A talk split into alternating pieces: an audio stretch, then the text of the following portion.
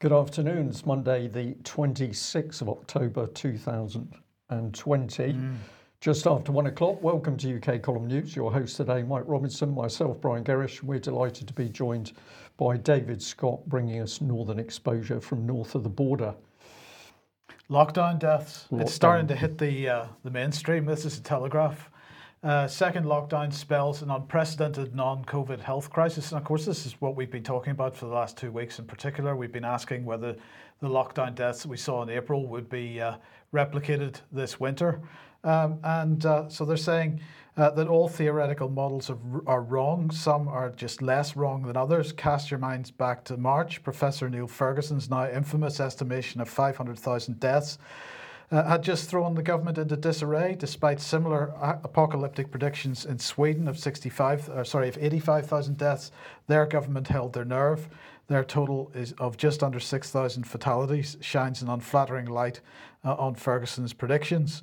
Uh, Sweden's overall excess mortality is lower than many countries, and while positive results skyrocket on most of the continent, the Swedes are on a, a milder trajectory. Well, that's saying something. Uh, now, it goes on to say that uh, when you look back years from now, uh, we can fully understand the true, true extent of lockdown's damage. History will not be kind. Our society torn in half, a shattered economy, and a non COVID health crisis unlike anything we've ever seen. And other mainstream articles highlighting this as well. So here's the Mail. Uh, lockdown's uh, lethal toll held, uh, laid bare. 50,000 children see surgery postponed, and so on, is their headline. So let's just look at the main uh, points that they're making here. Yes, 50,000 child operations cancelled in England, stroke treatment down by 45%, endoscopies down by nearly 90%, uh, accident and emergency presentation halved, weekly cancer detection reduced by 58%. And, uh, you know, this is pretty spectacular uh, figures. And uh, we just remind you of our uh, graphic that we've been showing uh, that at the moment there is no excess mortality. Now, our argument from the beginning has been that the lockdown, which began in work in week 13 of this year, began the process of excess mortality. Um, and the question then is, uh, is that what we're going to see this winter as well? Um, so I'm going to add the word yet on the end. Um, it's not clear exactly how this is going to pan out, but unless more people start talking about uh, what caused the excess mortality in the uh, in in the spring, uh, then unfortunately I foresee the likelihood of the same thing happening this winter, Brian. Yeah. Well, and I'm, I'm going to add something to this, Mike, and it's my personal opinion. I may be unpopular for it, but the government knew absolutely knew what it was doing when it put the lockdown into place. It knew what it was doing when it put the elderly people who had COVID into the nursing homes and the care homes and locked them down and denied um, the medical treatment. The government knew they're culpable, it was murder. And that will occur this winter if, if the same routine follows. Uh, very quickly, David, uh, have you got any thoughts on this? Welcome to the programme. It's remarkable, Mike, that listening to the mainstream media today is like listening to the UK column in May. Uh, that, five yeah. months late, but they're getting there. Well, possibly. Uh, they're still quite schizophrenic in general. Uh, so, uh, so anyway, let's uh, let's move on to this then quickly. Uh, this is an article from Germany, from Der Tagesspiegel, and let's give a quick translation of it the Bundeswehr could be sent abroad for COVID 19 missions. They're saying around 160 Bundeswehr specialists could help with a NATO emergency plan in the corona pandemic. In addition to Germany, four other countries have agreed, and the four other countries include the United Kingdom. Uh, a spokesperson for the German Defense Ministry confirmed uh, that uh, they had promised NATO support for its emergency plan, which is called Allied Hand. Uh, according to this, military, uh, sorry, medical personnel, pioneers, uh, that's a bad translation perhaps, and experts from troops uh, will be made available for deployments abroad to ward off nuclear, biological, or chemical dangers. Not quite sure how this is related to COVID 19, but that's the banner that it's being put under. Uh, and uh, the, emergency, the emergency plan should be activated, for example, if the health system in ally or NATO partner countries such as Ukraine, Georgia, or Sweden uh, threatens to collapse during the, due, uh, due, to the very high numbers of infections. Uh, so they include Sweden in this, surprisingly. Um, well, uh, quite. We mentioned the, the, NATO defence ministers meeting on Friday's programme, and Jens Stoltenberg was was asked about this uh, operation Allied Hand, uh, and he his answer was, "I'm not familiar with what you refer to." Uh, but then he was asked a bit more. Uh, the questioner said uh, German newspapers report that there's a NATO emergency plan called Allied Hand and that several nations have committed, amongst them Germany. Uh, let me check Germany and others, medical personnel, engineering capacities, uh, capabilities, and experts in order to support COVID 19 response. And the German newspapers mentioned that there are four nations, UK and France, among them contributing to that mission. Uh, and suddenly his tone changed somewhat, and he said, uh, Yeah, well, if you're referring to the operational plan we've assist- established for assisting allies with the pandemic, COVID 19, then we have a plan. Uh, and he went on to say, anyway, that doesn't matter so much. The one thing that matters, the thing that matters, and NATO encourages, and which also will be addressed at the meeting this week, is that our militaries help civilian health services, the civilian authorities, to deal with the pandemic. And this is very interesting, Brian and David, because this idea of military and civilian cooperation and collaboration is something that he promoted uh, a number of years ago at a Euro- European Defence Agency conference along with Federica Mogherini, but it's something that we're starting to see on Britain's streets. Uh, so here is the Telegraph again, and the headline is Army drafted in to help with COVID response in Tier 3 areas to combat a second peak of infections. Um, and this, uh, according to the Telegraph, is coming under the uh, military aid to, civ- to, civil authorities, MACA, uh, which covers the provision of military to support, support the civil power.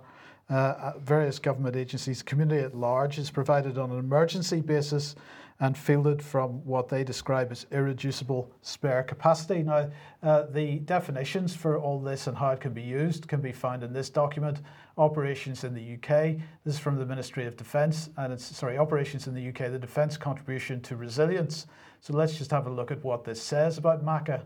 Uh, it says this military aid to civil authorities. MACA covers the provision of military support to the civil power, OGDs, and the community at large. The support is provided on an emergency basis and fielded from irreducible spare capacity. It also includes support to the maintenance of government in times of crisis and conflict. Uh, it then goes on to say this, and this is the key thing uh, military aid should always be the last resort. And well, David, I'm not seeing any evidence whatsoever to suggest that the government has uh, run out of options, has investigated all possible options for providing additional capacity for the so called COVID pandemic, uh, if there even is a pandemic at this point, which my earlier graphic suggests there absolutely is not. Um, so, bearing in mind that military aid should always be the last resort, and bearing in mind that this seems to uh, this policy seems to be not just a UK policy, but an international policy through NATO of uh, military supporting civil authorities. Um, I wonder what your thoughts are on this. It's very, it's, it's very troubling. Uh, the, the international aspect of this, uh, particularly so, because questionable enough, uh, uh, though the presence of our own troops on our own streets, engaging in policing um, and uh, civil control over population is uh, the idea that we're now looking at an international body moving international troops across borders to do the same thing with the with the endorsement of the government but not necessarily the people is is doubly doubly worrying. And then when you factor in um, the continuity of government aspect of this um, th- there's nothing there that gives me a warm and fuzzy feeling. Yeah, Brian? Well, exactly. And, and I'm going to say that the UK column over many years pointed a finger at the um, militarisation of British police, the joint training exercises with uh, Europol, the setting up of, tra- of training systems with them. We've, we've even had the British police going to Israel to be trained for whatever reason. But we've seen the militarisation of the police, and now we're seeing the military brought in on the streets. This is very dangerous. It's very dangerous, as, as you say, David, if we've now got foreign um, or the idea that we could get foreign army units on the streets in UK. Um, do I think they're heading there? Yes, I do. I absolutely do. Well, uh, let's look at uh, what was going on at the weekend then. And uh, well, the BBC here COVID 19 uh, arrests at London anti lockdown protest. 18 people were arrested, according to the BBC. Large crowds gathered outside Buckingham Palace, where the police were stationed uh, before moving on to Trafalgar Square. Some protesters carried placards calling for freedom and an end to the tyranny of COVID 19 restrictions. The Metropolitan Police said the crowds had been dispersed but urged people to continue social distancing. Uh, there was some disruption on Westminster Bridge. Well, was there, and was there any justification once again for this type of uh, police action? Uh, thank you very much uh, to um, the people that sent me through this through the Angus Lancaster sent me this uh, video through. Uh, and uh, well, it doesn't look like there was any particular justification for any police intervention there, Brian. It looked like that was a very well behaved and uh, uh well positive uh, protest.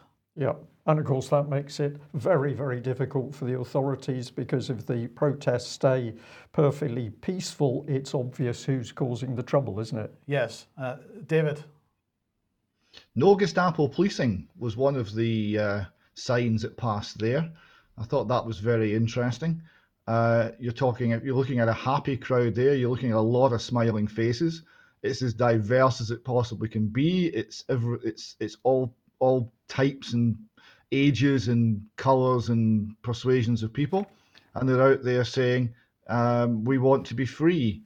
and the police action that I've seen on video was exceptionally aggressive and nasty and amounted to little more than assault.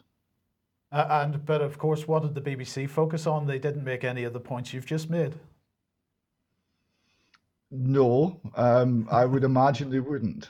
No, indeed. Well, look, well, nor, yes. nor were they out. Um, um, in, um, what's the word? Integrating with these people and talking to them, interviewing them to find out what they believed and why they believed it. It Indeed. simply doesn't happen. Indeed. So uh, let's move on to this then. Um, here is uh, William Wragg MP. He's uh, from the Public Administration Constitutional Affairs Committee, uh, and he's saying this. Uh, in the effort to fight the spread of COVID 19 and attempt to mitigate its impact on the economy and wider society, the government is aiming to deliver policies that provide a delicate balance between reducing infection spread and allowing the economy to open up. Uh, I'm not sure that uh, I've seen much evidence of the government attempting to deliver any policies that provide such a balance at all. But anyway, uh, William Wragg goes on to say uh, for such policies to be successful, they have to be based on highly accurate and up to date data. Uh, well, I think uh, based on the comments that we were that were in the Telegraph that we led off the program with, uh, there isn't much evidence of that up to date data at all. Uh, but let's just uh, look at what he is and the Public Administration Constitutional Affairs Committee are asking for because they're now opened have opened up a consultation on this. Um, so they're asking for evidence. Did the government have good enough data to make decisions in response to coronavirus and how quickly were government able to gather new data? Was data for decision making sufficiently joined up across departments? was relevant data disseminated to key decision makers in central and local government, other public services like schools, businesses, and interested members of the public. Now, uh, I have to say that there's a few uh, interesting aspects to these questions because, of course, uh, sufficiently joined up across departments. This is referring to the fusion doctrine, which we've been talking about for quite some time, uh, a whole of government approach to decision making and policy making. This is a, a, a, change in the way that we're governed, a very significant change. And perhaps uh, this call for evidence is uh, really looking for data to back that change up. Uh, but it, it, goes on. Uh, were key decisions such as lockdowns underpinned by good data and was data led decision making timely, clear, and transparently presented to the public? Uh, was data shared across the devolved administrations and local authorities to enable mutually beneficial decision making. Uh, so there's no question about whether the, there should be devolution or whether the devolved administrations should be making some of these decisions. It's, it's just presumed, but was the data good enough for that? Uh, is the public able to co comprehend the data published during the pandemic? Because uh, the public may not be able to comprehend data at all, Brian, you know. Uh, is there sufficient understanding among journalists and parliamentarians to enable them to present and interpret data accurately? I think the public probably understands the data a heck of a lot better than the journalists and the parliamentarians. Well, and there have been a lot of um, informed questions asked of, of government. They're simply not replying. They're simply just giving the line. Indeed. And uh, does the government have a good enough understanding of data security and do the public have confidence in the government's data handling? How will the change in responsibility for government data impact future decision making?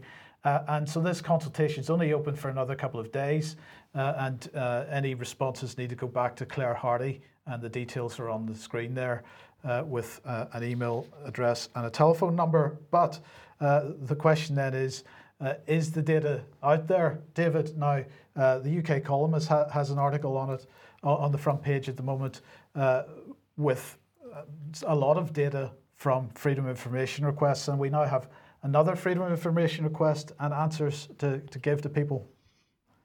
Yes, I thought this was very interesting, and it, it shows just how useful um, the, the actions by by our, our, our viewers are um, in revealing what's really going on. So this is uh, an FOI request to Buckinghamshire Healthcare NHS Trust. It's uh, covering the period up to the 30th of August and it asks, how many COVID-19 patients are you treating at hospitals in the trust? And the answer is none. How many of these patients are in intensive care units? Answer, none. Uh, what's the total number of beds in the trust? And the answer is 376. How many are occupied? 327. So that makes it absolutely clear that as of August, there was no COVID in that part of the country. And the more data we can get like this, the more we will be able to hold the lying politicians to account and show them what's really happening on the ground and that will defeat the lies. Uh, it will indeed. Uh, now, the only limitation of freedom of information, of course, is the delay that there is in getting the responses back. But I think uh, it's still a tool that we can use uh, effectively, David. It is. I mean, the, the, you have the 21, uh, 21 days delay. Uh, everything's a, a, little bit like looking in the rearview mirror, but nonetheless, it produces vast amounts of data and it's it's tremendously useful. So I would encourage people who are, who are listening uh, to to engage with the local health board and send us the results. Uh, now we were talking about the military a minute ago, but uh, things perhaps not all hunky dory within the military itself. Yes. So this is from the Defence Net. As COVID nineteen uh, health protection measures have been put in place for you and your unit's protection to enable you to do your job. But there are too many instances of these measures being unnecessarily ignored across the army, particularly in barracks and headquarters. While it is everyone's responsibility to comply, the chain of command must enforce the measures found in the COVID 19 health protection uh, instruction version 10.2. Uh, if you see the measures are not being enforced, one, encourage colleagues to follow the guidance. So we're looking for some peer pressure there. Two, inform your chain of command. So I think that's possibly not going to go down too well in the army uh, if you are spending your time informing on your mates. I'd say, I'd say, say it with a smile on my face, it won't be, David. It definitely won't be. No, indeed. Now, a couple of uh, weeks ago, we were talking about the uh, Liverpool gym owner that was refusing uh, to close during the lockdown. He was pretty heavily fined as a result of that. And of course, we had armed police going to uh, try to enforce that closure. Yes, so this is a this is another uh, happy story. Uh, we don't have that many of those to go around. so the gym owner, um, he was fined. He, he he faced up to the the armed police. He remained calm he remained polite, he remained resilient, and he fought uh, against uh, the oppression. And the people who were watching this responded, and, and a, a crowd fundraiser uh, provided £52,000. Uh, so he says, all we're trying to do is save the physical and mental health of our city, region, of our country. We stand united. We have everyone behind us, and we have a select few trying to derail this right now. Guys, we cannot let this happen. We part of the solution, not of the problem. You need to stand with us. The fight goes on. So this this is what he said as he was being threatened with uh, essentially unlimited fines uh, accumulating quickly. And very quickly, uh, the government found a reverse gear, and um, well, he can open now. So uh, this is Sky News reporting here. he's, he doesn't need his £53,000 he got in donations. He hopes to give it away um, uh, because uh, the, the, the decision's been reversed. He can open up. All the gyms in the area can open up. Um, uh, he said he's elated and relieved, and uh, he's you know he's, he's, thanking the public for their huge win. But of course, this this report identifies other areas of the economy, in this case, soft play areas, who have got the same problem. They are being threatened with the same the same restrictions, the same threats of fines, uh, and uh, they're not being allowed to open. And there's no more justification for that either. So the fight goes on. Yeah, can I'll just add to that, David? We often get people writing to us or speaking to us and saying, "Can you give us more good news in the UK column?" Because a lot of what you report is very tough stuff. And that uh, particular episode you've just described is a classic example of where people take local action. They say, no, we're not accepting this. Hmm. They do something positive. They donate their money or they give support in other ways. We see a result occurring. That is good news. So, the simple message, I think, for our viewers and listeners is that where you take the right action locally, and there's a lot of people get involved, you can stop this monster that's trying to uh, install itself in the country. So I'm going to say that's a good news story, but there could be a lot more of these if people took action locally. It shows. It also shows the power of, of video. You know, the, the camera phone is our greatest weapon because uh, they had video of the armed police standing looking threatening, and they had video of the gym owner explaining his case uh, calmly and simply and rationally, and the contrast was very powerful. Um, now, uh, it was announced today, Boots announced today that they are soon going to be providing uh, a very quick COVID 19 test. I think it's going to take 19 minutes uh, to get a result. Uh, and I think it's going to, going to cost you, I can't remember, 180 quid or something like that to do that. Uh, yeah, uh, indeed. But David, we've been in the position of quick tests before. Yes, so th- thanks to the viewer who spotted this one. This is a New York Times article from January the 22nd, 2007. Uh, and the heading uh, headline is Faith in Quick Test Leads to an Epidemic That Wasn't. So, this is an interview with the doctor, um, and uh, account the situation as follows. Uh, for months, nearly everyone involved in the medical centre had a huge, um, uh, sorry, thought the medical centre had a huge whooping cough outbreak with extensive ramifications nearly 1,000 health workers in the hospital in Lebanon, um, uh, New Hampshire, uh, were giving a preliminary test and furloughed from work until the results were in. 142 people, including Dr. Herndon, were told they appeared to have the disease. Thousands were given antibiotics and vaccine for protection. Hospital beds were taken out of commission, including some in intensive care. Then, about eight months later, healthcare workers were dumbfounded to receive an email message from the hospital administration informing informing them the whole thing was a false alarm. As it turned out, not a single case of whooping cough was confirmed with the definitive test, growing the bacterium uh, uh, Bordetella pertussis in the lab. Instead, it appears that the healthcare workers probably were afflicted with ordinary respiratory diseases like the common cold. Dr. Cathy A. Petti, an infectious disease specialist, at the University of Utah said the story had one clear lesson. Quote, the big message is that every lab is vulnerable to having false positives, Dr. Petti said. Continuing the quote, no single test result is absolute, and that is even more important with a test result based on PCR. Uh, which, of course, is exactly the test that's being used uh, generally for COVID 19. Now, I'm, I'm fascinated by this because, of course, what that said there was it said that it appears the healthcare workers probably were afflicted with an ordinary respiratory diseases like the common cold. Um, so uh, here we ha- are heading into a winter season. Uh, we've got the uh, Public Health England no longer providing uh, a weekly report on COVID 19 statistics. Those are now being rolled in with influenza, uh, which is making it extremely difficult for uh, bodies like the Office for National Statistics to actually separate uh, between those. Uh, and of course, if you mash everything up like that, you just end up with, well, you can generate any narrative you like out of it. And it becomes very, very difficult for people to get uh, hold of actual uh, data that's meaningful. Um, but this demonstrates, this article demonstrates this type of thing has happened before. They're playing the same card. Yes, let's not pretend that, that we don't know what the problem is.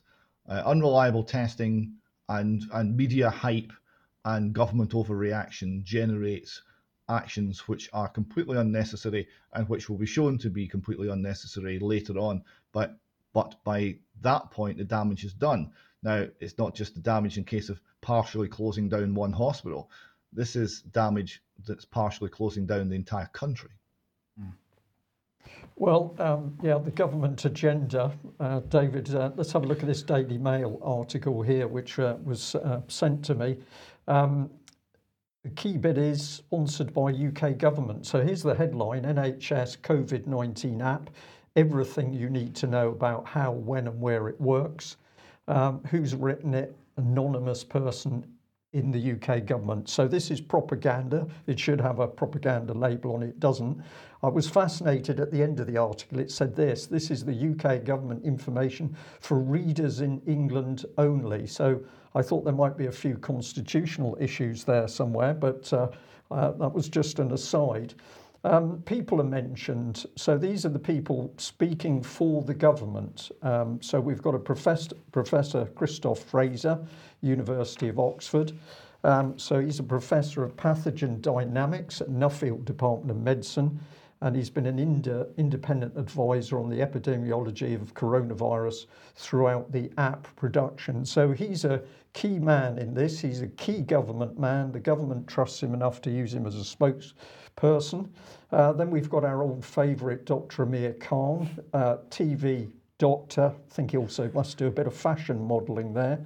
Uh, he said he was nervous at first, but the app has already worked for me. Well, it would because Clearly, I don't think he thinks a lot. Uh, resident GP on ITV's Good Morning Britain has seen firsthand how the NHS COVID 19 app can help protect patients and health workers. So, this is a total propaganda piece for the government on the app. But let's just focus in on this man and what he said. So, Prof, uh, Professor Christophe Fraser, the more people who use it, the more effective it will be. Countries like Germany and New Zealand were able to keep mortality low throughout the first wave.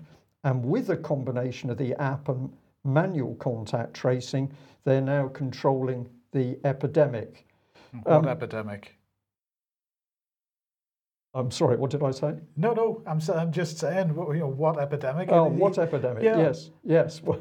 right. Well, David, just the words of that. So, countries like Germany and New Zealand were able to keep mortality low throughout the first wave. That's one statement. And then you conflate it. And with a combination of the app and manual contact tracing, they're now controlling the epidemic.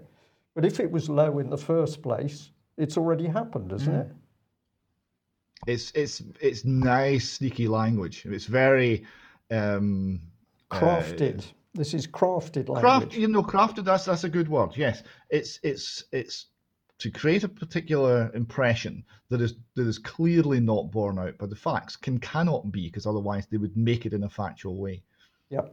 So let's uh, carry on through. The app has been extensively tested. It was developed with Google and Apple engineers. Therefore, you needn't worry, people. Google and Apple are involved. You can be rest assured, and leading scientists who really focused on getting the measurements right so you won't get a notification from a person walking down the street, just extended close contact. So, really, he's warning people that this app is going to get right to the heart of your private life. There but, are going to be no secrets. Uh, yeah, but this is this again is uh, at the very least disingenuous, if not complete misinformation and fake news, because it was developed with Google and Apple engineers. Well, let's get this right. What Google and Apple did was that they uh, placed a framework uh, on their uh, phones uh, on which people could develop apps. The government's initial approach had been not to use Google and Apple's framework, but to try to do it themselves using a centralized server where they could hoover up uh, all the data for themselves. Uh, Google and Apple, at Apple's behest, put protections in that to, to, to stop that kind of thing happening.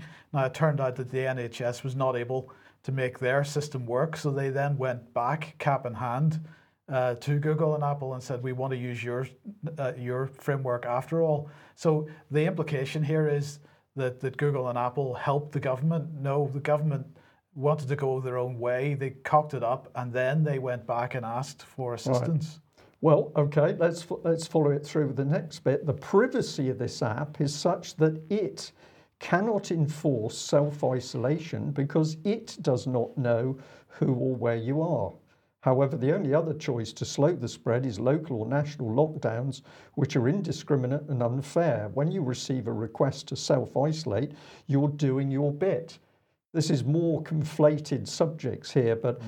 It cannot enforce self isolation. This is an algorithm at work here, but we're being led to believe that this is actually a thought process going on. Uh, well, who is this man? Let's have a little look at uh, what they said. Well, they did say that he was part of Nuffield Department of Medicine. That link was declared, but they didn't declare the link with Big Data Institute from Oxford University. And why do we need to look at that? Because of the people involved. Um, so we've got at the bottom end the Medical Research Council, maybe that's fair enough. We've got the British Heart Foundation, maybe that's fair enough. Uh, we've got the Higher Education Funding Council, maybe that's okay. But then we've got the Robertson Foundation. So um, I don't know whether any of the team here know who the Robertson Foundation is. I didn't. Uh, we've got Wellcome. Uh, I think we know which that one is. We're into the heart of the big pharmaceutical beast there. And we've got the Li Ka-shing Foundation. So who are they? Well, let's have a look at a couple of these. This is Robertson Foundation. Uh, it's a family hedge fund sort of affair. Was a hedge fund. That money is now apparently being used for the good of the world. Uh, but it's a family affair. Julian Joseph and a Josian family, and the Tiger Foundation and the Atarora Foundation, and a few others, which are not actually declared, or I didn't find them. Uh, what does it look like? Well, this this is what it looks like. So these people have got some foot in the door with uh, deeply sensitive NHS data, it would appear. What are they? Well, they're very wealthy people who've played around with hedge funds. But here they are in the middle of uh, COVID 19 crisis because the Tiger Foundation has got its own response. So the question I have, and I suggest the audience need to have, who are these people and who invited them to get involved in serious matters concerning the health of the, uh, of the UK public? Well, here's the Li Ka-shing Foundation, uh, building the good of science. Uh, we seek to inspire societal improvement through supporting education and healthcare initiatives. Uh, well, all that sounds uh, okay. Uh, what are they up to? Well, they're worldwide. So this is one of their maps showing uh, where they're active, and they're there in Canada and the United States and UK and Israel and out in the Far East and Australia. Uh, but the next one takes the biscuit because this is activity inside China. So now we've got uh, an evidence trail which is showing that this huge foundation, apparently the second largest private foundation after Bill and Melinda Gates, has got a foot in the Chinese doorstep as, or on the Chinese doorstep as well as the UK and the Western world. So, what exactly is their interest in UK NHS big data? And of course, the article didn't even mention them because now we're getting down the path of who's really controlling what's going on with COVID 19. Okay, now if you like what the UK column does and you would like to support us, then please head over to ukcolumn.org forward slash community. There are options to help us out there. Uh, a couple of new articles to let you know about. Uh, first of all, uh, Iain Davis here has written uh, Wastewater Waste, the official COVID 19 narrative. And this is uh, uh, much more detail on the topic that I was talking about on Friday's news programme with respect to the use of, of the government monitoring of our poo to discover how widely uh, COVID 19 is uh, progressing through society. Uh, also from Alex Thomson here, uh, what is a COVID 19 marshal? Uh, and uh, if you want to understand that, then please go and read those. Both those articles, very important. Please share them as widely as possible. and also, David, the latest Northern Exposure video. Yes, the, the last, the fifth, and for the moment, the final one in the Samantha Baldwin interview series um, brings the story up to date um, and goes through some of the evidence that's come to light um, you know, in, in relatively recent uh, times after the court hearings. Uh, all of this evidence remains ignored, and uh, Samantha remains uh, a lone voice speaking out without any state government uh, or uh, judiciary or police support on behalf of her sons. Okay, thank you for that. And uh, AV 11.1, Brian, coming up this weekend. Yes, encourage people to go to the AV11 site and have a look at the full list of uh, speakers and details on the individual talks being given. But what timing? Uh, we've got these tremendous events happening around us, and AV will be there right at the heart of it starting on Saturday evening. Yes, and we'll just mention that uh, UK Column is facilitating that for Ian Crane. So uh, we're going to be busy uh, all next weekend uh, with AV 11.1. Uh, we're not going to do a news program on Monday, the, the 2nd of October, therefore. In order to recuperate. Indeed. Yeah. yes. And, uh, and David, then finally, just to let people know of an upcoming demonstration. Yes, 7th November uh, 2020 at 12.30 Holyrood Park. Uh, this is um, a demonstration to save the hospitality industry, the businesses and the jobs in Scotland. And just a few moments before we came live, I got an invite uh, from the organisers to ask me to speak at this one. So uh, anyone who wants to hear that, um, please come along. Okay. Oh, and there'll be there'll be many better speakers as well, including uh, uh, Miss Cahill from uh, Ireland and many other people who know a great deal about uh, the, the crisis we're facing. So yes, please, please, please join us all for that. Okay, look forward to that, and that is uh, on the 7th of November at Holyrood. Good stuff. Let's move on then to this, uh, and this is uh, the I newspaper. U.S. election marks a reckoning for social media, but the crackdowns are a sign of fear not altruism. So uh, they're saying US, uh, that big tech's efforts to quash fake news and misinformation are a response to regulations that might be imposed if they fail. In reality, fake news is nothing new, but it took the 2016 US presidential election to bring it to the world's attention. False articles with explosive headlines, such as FBI agents suspected in Hillary email leaks found dead, conspiracy theories and doctored images swept across Facebook, Twitter, and Google.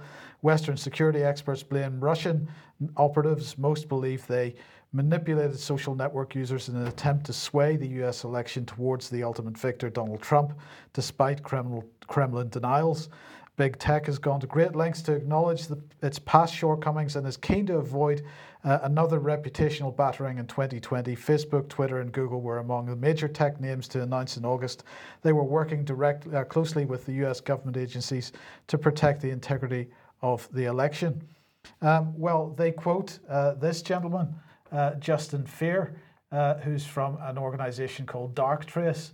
Uh, and he's saying in the next 12 months, we're going to see major tech reforms either proposed or actually acted on. Uh, he said if you use the war on terror as an example, these platforms would never allow an Al Qaeda training manual to be uploaded. Uh, uh, but other groups have been allowed to remain until very recently. So uh, that's a statement from Darktrace. Now, who is Darktrace? Uh, this is them. Uh, they are a self learning cyber AI for your dynamic workforce company. They provide all the, the, the cyber protection for all kinds of companies, including the National Health Service uh, and so on. Uh, and uh, well, they're a very exciting company. They've got their they're a bit like Serco, Brian. You know, they sort of uh, they have this kind of, of reach. The so biggest company you've never heard indeed. of. Indeed. So eBay, T-Mobile, Micron, Rolls-Royce, uh, Samsung, and so on down the bottom. Uh, as I say, the NHS is in there as well, and they're a very interesting organisation. So let's have a look at who is involved with them. Here's Lord Evans uh, of this is their advisory board. Lord Evans of Weardale uh, former Director General of MI5 from 2007 to 2013. Uh, spent 33 years with MI5. Uh, he uh, was uh, appointed to the House of Lords in 2014 uh, on the personal recommendation of the Prime Minister and sits as a crossbench peer. Now, um, he's also the chair of the Committee for Standards on Standards in Public Life, and they are at the moment looking into the electoral process in the UK because, of course, the Russians weren't just allegedly uh, manipulating the US election, they were also allegedly manipulating past elections in the UK, including the Brexit referendum. So there is a big uh, effort to look at the uh, the Electoral Commission, its role, uh, and uh, the, the kinds of money that are being spent on UK elections. And he is in charge of that investigation, but he also is uh, sort of head of the advisory board for this organisation, Darktrace, which is busy making statements on this situation. Who else is on here? Uh, Professor Nick Jennings. Uh, Vice President for Research and Enterprise at Imperial College London, responsible for promoting, supporting, and facilitating their research performance and for leading on the delivery of research and enterprise strategy. So, this man probably pretty heavily involved in the uh, nonsense models which were used to justify lockdown. Uh, who else have we got here? Alan Wade uh, had a 35 year career in the Central Intelligence Agency, uh, where he latterly served as Chief Information Officer before retiring in 2005. Uh, who else have we got? The Right Honourable Amber Rudd, uh, of course, former Home Secretary, Uh, lost her seat in uh, November 20 or October 2019. Uh, uh, and, uh, well, former Home Secretary, what else can we say about her? She is uh, on the advisory board. and Mike Lynch, OBE, probably one of the richest people in the UK, having pioneered three of the biggest success stories in UK tech. he eventually sold one of his companies uh, to Google, I think it was for 11, or no, it was THP, sorry, apologies, uh, for $11 billion in 2011. So a pretty wealthy guy. So that's their advisory board. Um, and uh, well, of course, what we do have to remember is that this whole censorship agenda with respect to social media was begun by the British government. Uh, and here we have an organization uh, absolutely in the middle of that, uh, also heavily organised by past British government figures, and uh, uh, well, it's, it's not sinister. a coincidence. It, it, yes. It's sinister, Mike. You look at the connectivity between these people, the power and the vast amounts of money at their disposal. None of the none of this is put on the table in front of the public. It's dangerous. It's sinister. So, just briefly, getting back to the original I article, I think they they have it right in the sense that that social media companies are uh, being pushed into doing this uh, they're they're uh, they're promoting this censorship agenda because they're concerned about the the types of regulation that are coming down the pipe in the not too distant future. But it was the British government that started this process by inviting those social media companies into norm, number 10 Downing Street. And Amber Rudd uh, was the person who did that. Uh, and they were invited to meet her and to meet uh, Theresa May at the time. Uh, and that process has continued since. If you want to know more about that, get on the UK Column website. About a third of the way down the page, you'll, si- you'll see a, a logo which says censored on it, uh, and that'll take you to a page with a timeline that takes you right the way through uh, the, the, the major steps that got us to this point. Yeah. What's next? Get the lid off it. Um, I think what's yes next is, is David. Yes, uh, David. The BBC then this morning uh, is pushing out a video clip uh, about Kate Shemirani and her family. Yes, the BBC, the little charmers that they are, have got a, a video um, with Kate Shemirani's son Sebastian uh, criticizing her and all, all of her works, condemning her and all of her works, uh, live on well on the BBC. Um, and this is meant to um, be an attack on on Kate Shemirani. It's meant to make us all not listen to her. Um, now, the BBC, of course, um, being a, a, profoundly atheistic organization these organization these days, uh, don't know scripture and don't know that if you speak the truth, your opponents will be of your own household is a bit of advice that's in the book. Um, and as a result, people who are watching this will be unconvinced and will instead um, look at Kate Shemirani and what she says and judge what she says uh, on its merits. And what does she say? Um, well, they, they, they've put this up, the response. She said she didn't talk about her family, which and she was quite right not to do so. She did tell us, quote, from what I can see, it would appear a conspiracy theorist is actually now anyone who believes something other than what your controllers want them to believe. I find this deeply disturbing. Uh, end quote. And I would I can only agree with that sentiment. Um, it, it was pretty. It was a pretty low hit piece, actually. It was nasty. It, it there was there was something um, quite queasy about the whole thing. Um, the the the use of language was, uh, was all controlled and all manipulated. There was nothing upfront about it. It didn't come across as the sort of output you get from an organisation that's in good moral health. Yeah, David, can we just add to that that the tactic to get in and get family members at each other's throats, that's been a classic tactic of social services where they've targeted a family to get the children. And we've seen this, this tactic being used in other government departments. Can you get in and turn the family on itself? One of the, one of the key psychological attacks. I suppose in some ways she should be honoured that the BBC thinks she's so dangerous they need to do that. Uh, indeed. Now, uh, this is just lo- looking for a little bit of comment from you both on this one. This has been tweeted out by the Ministry of Justice this morning. Uh, from today, another 28 Crown courts will have the technology to allow vulnerable witnesses and victims to pre record their cross examination before trial.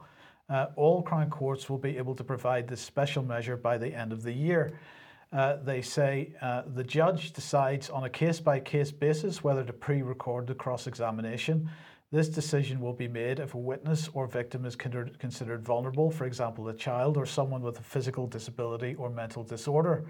Uh, they're going to say when this pre recorded cross examination takes place at an earlier date to the trial, it's done as close to the time of the offence as possible to help memory recall and support the vulnerable witness or victim to give their best evidence.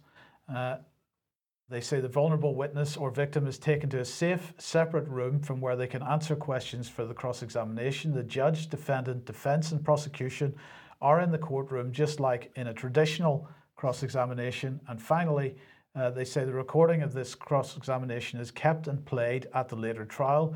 Pre recorded cross examination preserves a defendant's right to a fair trial and reduces stress for the vulnerable witness or victim giving evidence to a full courtroom at trial. Now, I I'm going to say I see both sides of this in the sense that obviously some people are, in some cases, vulnerable witnesses, uh, and in those cases they need some form of protection.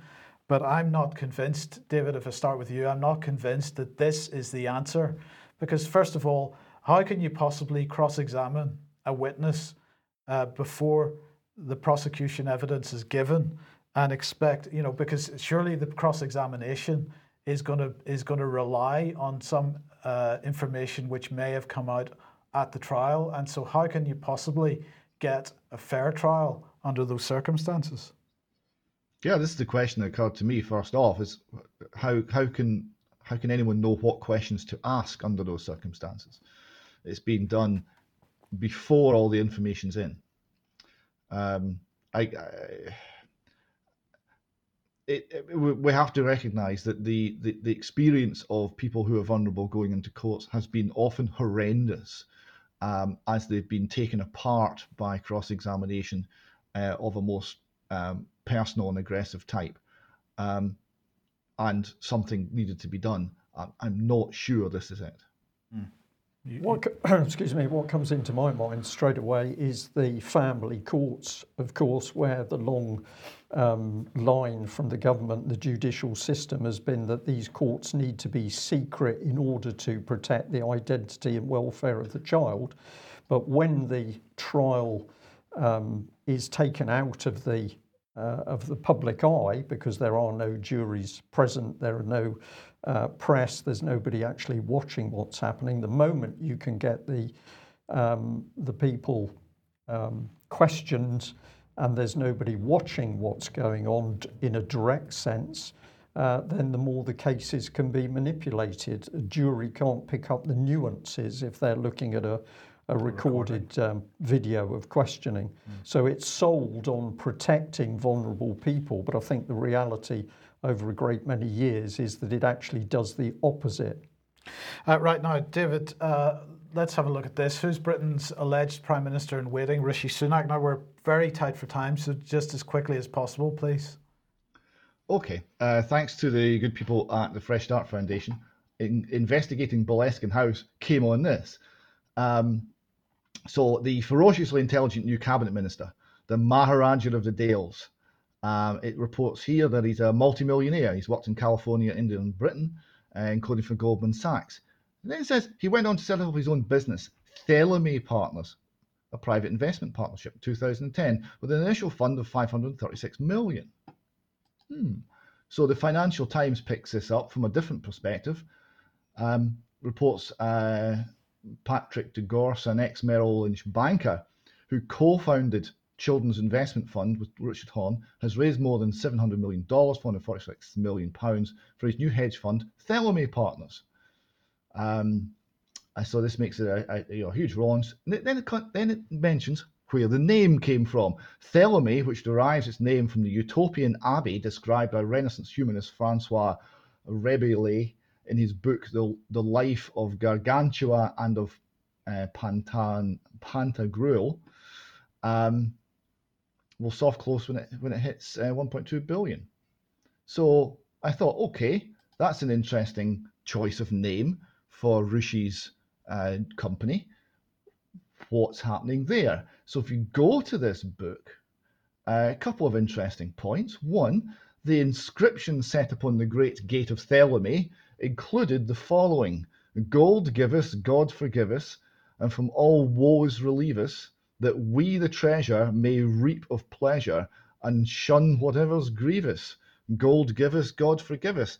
This gives me a slightly uneasy feeling, to put it mildly, but it got much worse because we then looked at what the um, what the, the, the people who inhabited the fictional Abbey of Theleme uh, believed in, it was quite striking. So, how the Thelemites were governed and their manner of living. Um, it right it, the, the, the description was as follows all their life was spent not in laws statutes or rules but according to their own free will and pleasure they rose out of their beds when they thought good they ate and drank and laboured and slept when they had mind to do it and were disposed to do it none did awake them none did offer them constraint to eat or drink or on any other thing for so had gargantua established it in all their rule the strictest tie of their order uh, there was but one clause to be observed do what thou wilt. And of course, do what thou wilt is the shorthand for the Thelema religion of Satanist Aleister Crowley. How interesting it is that the Chancellor, who may well be a Prime Minister, names his company after the religion of Satanist Aleister Crowley. I wonder what the significance of that is, gentlemen. Uh, maybe um, a question needs to go to the gentleman to uh, actually ask him what he has to say about this. I think we might consider that. Absolutely. Okay, a big thank you to uh, the person who sent this uh, to me or alerted me to this one. It's eight predictions for the world in 2030. It's come from the World Economic, world Economic Forum and it was put out by them on their Twitter account. So I've taken some screenshots. It they tell us you'll own nothing and you'll be happy. That's reassuring, isn't it? Uh, this is how our world could change by 2030. So there's eight predictions. Let's have a look at them. The first one is you'll own nothing and you'll be happy. And I like this one. Whatever you want, you'll rent and it'll be delivered by drone. so this is uh, this is a really tremendous society that they're talking. Whatever you want, you'll rent, you won't actually own it, it'll come from somebody else and you'll have to pay, and it'll be delivered by a drone. We've really progressed. Um, the leading, uh, the US won't be the world's leading superpower, that's number two. And it says that instead, a handful of countries will dominate. And I don't believe that UK was uh, listed in those countries at all. No, but that's the great power competition that the UK military is talking about. This is why we've got to we've got to view the world through the eyes of uh, hybrid perpetual warfare and, and no separation between war and peace. Yep. Okay. Well, the World Economic Forum's on it. Number three you won't die waiting for an organ donor. Why not? Uh, because we are going to be printing new organs. We won't transplant organs, we'll print new ones instead. Uh, nice little look into the minds. You'll, you'll eat much less meat, and you're going to be doing that because it'll be an occasional treat, sorry, not a staple, and it'll be for the good of the environment and our health. Uh, number five, we'll have to do a better job at welcoming and integrating refugees. Why should that be? Uh, because apparently climate change means that a billion people will be displaced. Um, so this is all pretty ap- I was going to say apoplectic, but that's the wrong word. You know what I mean. Um, you'll own nothing, you'll be happy. That's the line that's uh, repeated all the time, of course. Polluters will have to pay to emit carbon dioxide. And um, there'll be a global price on carbon. This will help make fossil fuels history. Number seven, you could be preparing to go to Mars. A nice could be there. You could be. You could be sat in your garden. Um, but uh, scientists will have worked out how to keep you healthy in space, the start of a journey to find alien life, question mark. And number eight, Western values will have been tested to the breaking point and what's going to happen, checks and balances that underpin our democracies must not be forgotten. And lastly, they say like, comment, and share. David, very quickly, that's pretty in your face stuff. It is uh, reminding me very much of George Bernard Shaw. Under socialism, you would not be allowed to be poor. You'd be forcibly fed, clothed, lodged, taught, and employed, whether you liked it or not. If you were discovered that you had not the character and industry enough to be worth all this trouble, you might possibly be executed in a kindly manner. But whilst you were permitted to live, you would have to live well.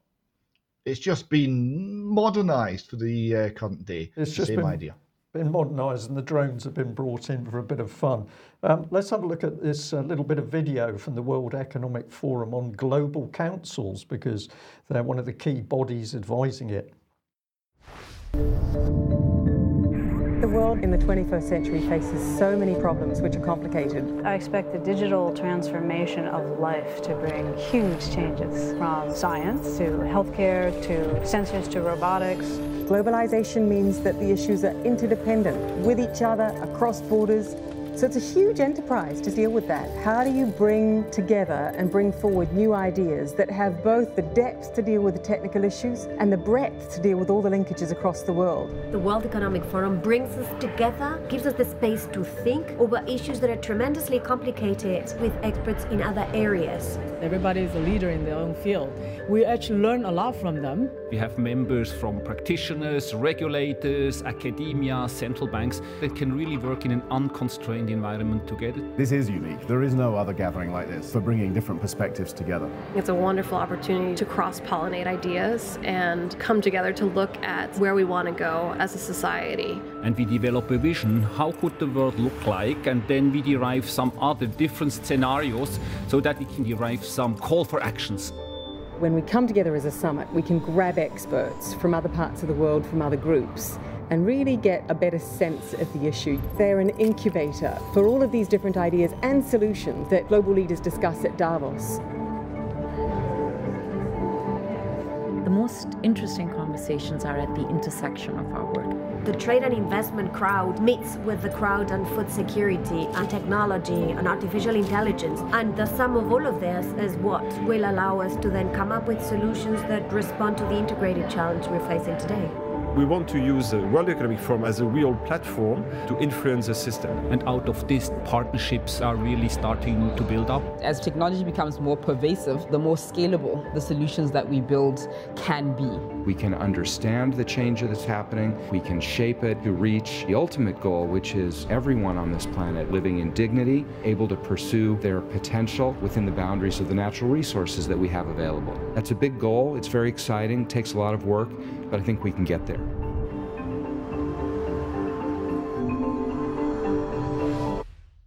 So there we are, Mike. We can go home because these people have got everything in hand. They've got our well-being, our best interests, our future, and um, the central banks are involved. Good. It's good, isn't it? So why can we trust them? Well, let's have a look at their own material. They tell us that the Global Future Council's the world's foremost multi-stakeholder an interdisciplinary knowledge network dedicated promoting innovative thinking to shape a more resilient, inclusive and st- sustainable future.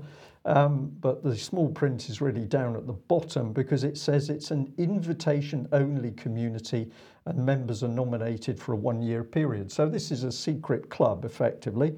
Uh, let's have a look at what they uh, got into with their, our mission. They're, they're very big in producing, helping to produce the Davos Manifesto, leadership and governance.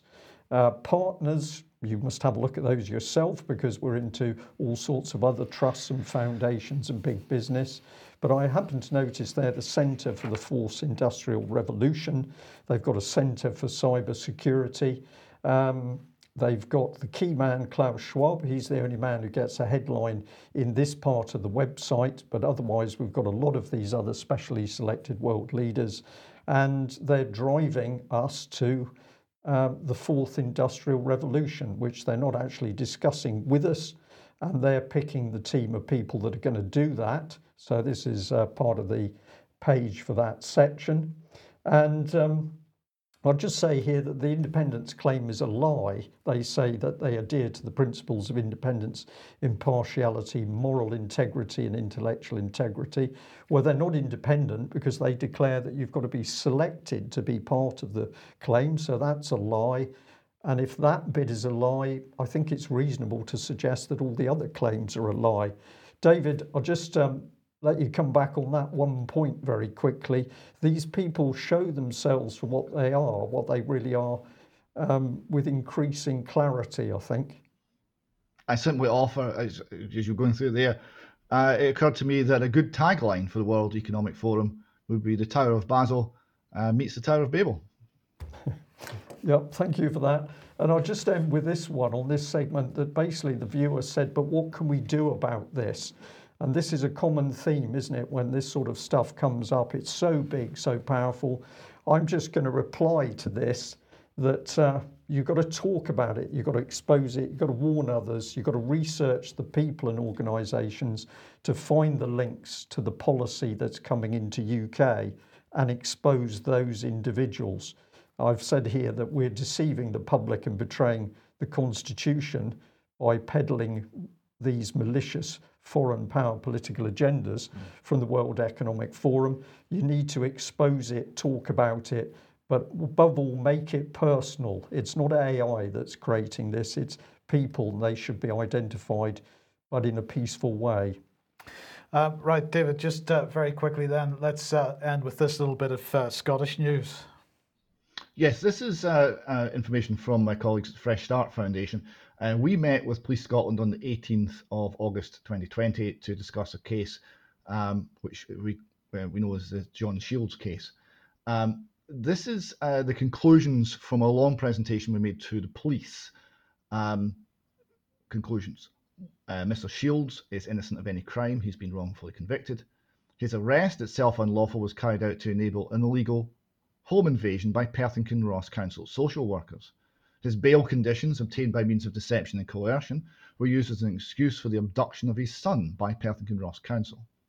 The multi-agency conspiracy that brought about this abuse of, justice, of the justice process involves Perth and Kinross Council, Police Scotland, the Procurator Fiscal's Office, and John Swinney, Deputy First Minister of Scotland. It is essential that the interest that in the interest of justice this matter be rigorously investigated and all criminal wrongdoing prosecuted. The core issue of the sexual, physical and emotional abuse of John Shields Jr. in the Mallard Church of Scotland home must also finally be investigated. Uh, as Police Scotland are implicated in these events and no man can be a judge in his own cause, the investigation should involve officers from outside of Police Scotland.